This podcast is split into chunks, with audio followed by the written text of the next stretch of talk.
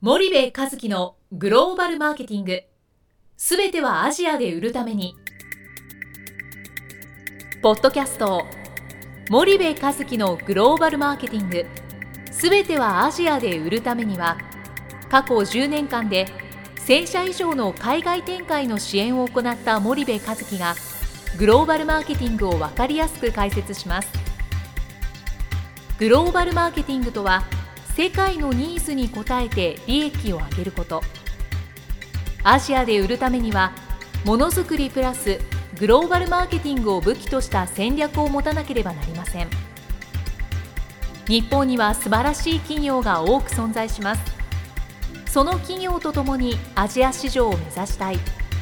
再びジャパンアズナンバーワンと呼ばれる時代を作りたい。森部和樹はそんな思いを持ちながらこの番組を皆様にお届けいたします。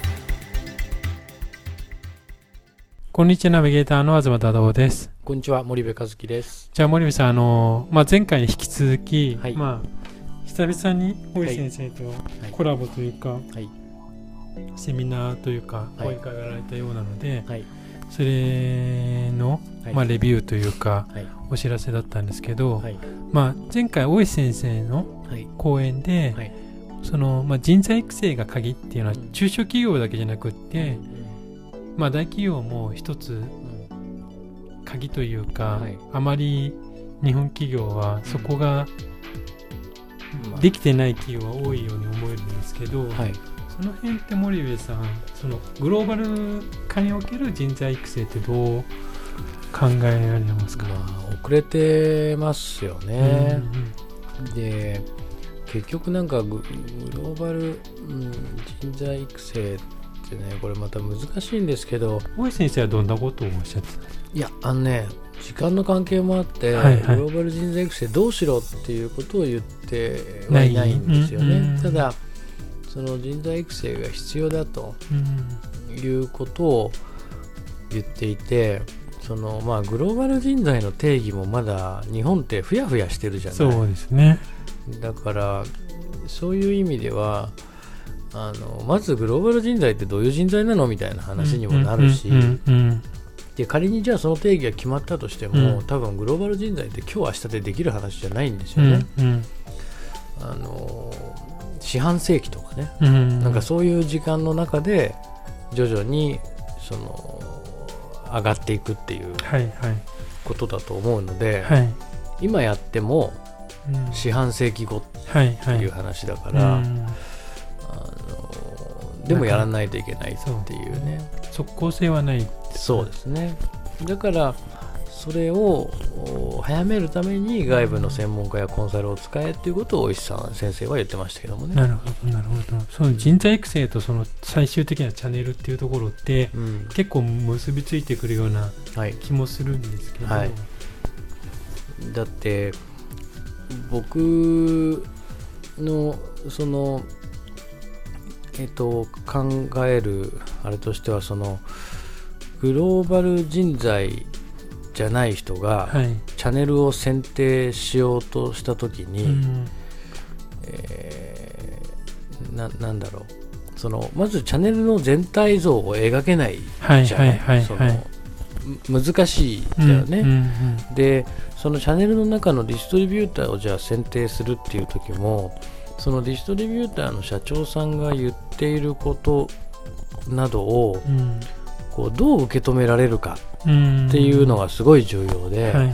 その言葉の真意とかその裏にあるものとかっていうものを見見る力はいはい。ってえーすごく重要じゃない、うん。で、うん。そもそも日本でそれができてないない人が海外でできるかって絶対できない話なんで、うん。うん。語学がどうこうっていう前の話の,、はい。あのことなんだけどもね、はい。でそれもそうだしあのななんつったらいいんだろうな。そのな難しいね説明がね。うんでもニュアンス的にはやっぱり、結構そこはつながってくるとめちゃめちゃころではつながってきますようね、ん。だってチャンネルを描くっていうことも人がやるし、はいはい。ディストリビューターを選定するっていうことも人がやるし、うん。ディストリビューターをその後管理育成していくっていうことも人がやることなので、うんうんうん。そこがグローバル人材でややらやれなければ、うん。なかなかうまく噛み合わないっていうんですかね。うん。うん。なるほどしたででまあ2部2部というか一部の後半の森部さんのパートに入ったと思うんですけども、はい。森部さんはどういう話を今回えーっとですね、僕は、まあえーっと海外への販売事例と海外展開プラン策定に向けた取り組み、まあ、これ、交渉が決めたタイトルなんですけど、はいはい。まあ、日本企業のための新グローバル、堅苦しいですね。堅苦しいね。日本企業のための新グローバル戦略ってはいはい。いうことで、3つの話したんですよ。うんうん。一つはあの作る力から売る力への大転換が起きてますよと。うんうん今、あの我々日本企業があの世界で売るっていうところで苦しんでいるのは、はい。その作る力から売る力への大転換時代を迎えてるからだよと、そもそもあと作る力さえあったら十分潤ってたわけじゃないですか、はい日本企業は。はいけどそれが今では作る力プラス売る力が必要になったと。その根源を探りましょうと。それ何なのかって言ったら中国企業やアジア企業の台頭なわけですよね、はい。結局日本企業じゃなくても、うん。アジアの企業でも作れるようになっちゃったので、はい。競争環境が劇的に変わったと。だから我々は今売る力が必要になってその大転換期を迎えてるんですよっていう話を、まあ、一部でやりましたはいはいでじゃあ2部で海外展開に失敗する企業の法則って、まあ、私がその過去15年間で支援してきたうん。会社のその失敗をしてきてるねはいはい。企業はやっぱ3つの法則があるんですよ失敗する。でその法則を、えーお話をしまはいした、はいで3部にじゃあ俺たちどうすればいいの？っていうお話で、まあ、強固な戦略策定への投資ということで、まずその一体明日から今日から何やったらいい？はい。何から始めるべきなの？っうん。ていうその具体的な to do の話をはいはいはい。3部でさせていただいたという、そんな内容ですかね。なるほどなるほどここでなんか訴えかけたいこととかうんここだけはちょっとまあダイジェストにだいぶなるので。うん、そうですね。あのー僕はそのもう日本のもうこれ中小企業関わらず、はい。大企業もそうですけどもう作ることはできるわけじゃないですか、うん。でそしたらその売る力うんまあ、つまりはチャンネルなんですけど、はい。ものづくりじゃなくてチャンネルへの投資をやっぱりしないといけない、で工場の設備投資20億30億やるわけじゃないですかボーン、はい。はい。なんならあの50億100億やる企業だっているわけですよね、うん。でその中でなぜチャンネル作りに1億2億の投資ができないのか、うん。チャンネルって販売網ですよ。はいでそれをちんたらちんたらノウハウない中でね、うん。ゆっくりやっていったら当然的にやられちゃうわけで、うんそのチャンネル作りになんで投資しないのかなっていうのはすごく思うんですよ、うんうんうんだからまずマインドセットしましょうと。うん。作ることに設備投資するわけなんだから、はい。売ることにもチャンネル投資しないとダメと。はい。でチャンネルへの投資なんて設備投資の10分の1とか100分の1ですよだったらやったらいいじゃんっていう、うん。そのチャンネルへ投資する必要があるんだっていう概念チェンジをまずしてほしいっていうのが1個ですよね、うん。でもう一つはチャンネル作りは一旦描い間違う間違った絵を描いちゃうと、うん。その後3年5年って変えられないんですよね、うん。間違えた設備買っちゃったと。うん。もう明日発注し直して買い替えりゃいいじゃないですか設備をね、うんけどチャンネルって1回作っちゃったら、うんそれ間違えたチャンネル作っちゃったら新しいものに変えるのに3年かかるわけですよ、うんうん。だから正しいチャンネル作りをやりましょう。はいっていう2つだけ言いたい、うんわかりました。特にやっぱ新しいその再構築する手間を考えると、うん。時間を考えると、うん。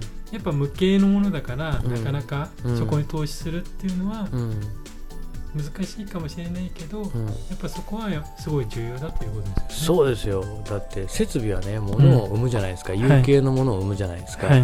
けどそれを設備を使って製品や商品作ってもねはい。それはまだ売れなかったらお金には変わらないわけですよ、うん。物質としてまだ物としてあって、はい。でそれをお金に変えるための道具がチャンネルなわけじゃないですか、うんうんうんでしかも設備投資の10分の1から100分の1だっていう話なんでね、うん、もう絶対投資すべき日本企業がダメなのはもうマーケティング投資チャンネル投資しないから。うん。もう、うん。なんで怒ってんだろう俺は。あの怒ってないですけどあのそこです。ちょっと熱くなってもううん。熱くなってすいませんリスナーの皆さん。いい。もうそこなんですよ本当に。だってすごいいいもの持ってんだもん、はいはいはい。欲しいんですよ、うんもうその会社欲しいもん僕。したら僕自分でチャンネル作って売りたいってはいはい。いう企業さんいっぱいあるじゃないですか、はい。だからぜひチャンネルに投資してほしいなと思います。わかりました。じゃあ今日はここまでにしたいと思います。森部さんありがとうございました。はいありがとうございました。本日のポッドキャストはいかがでしたか？番組では森部和樹への質問をお待ちしております。ご質問は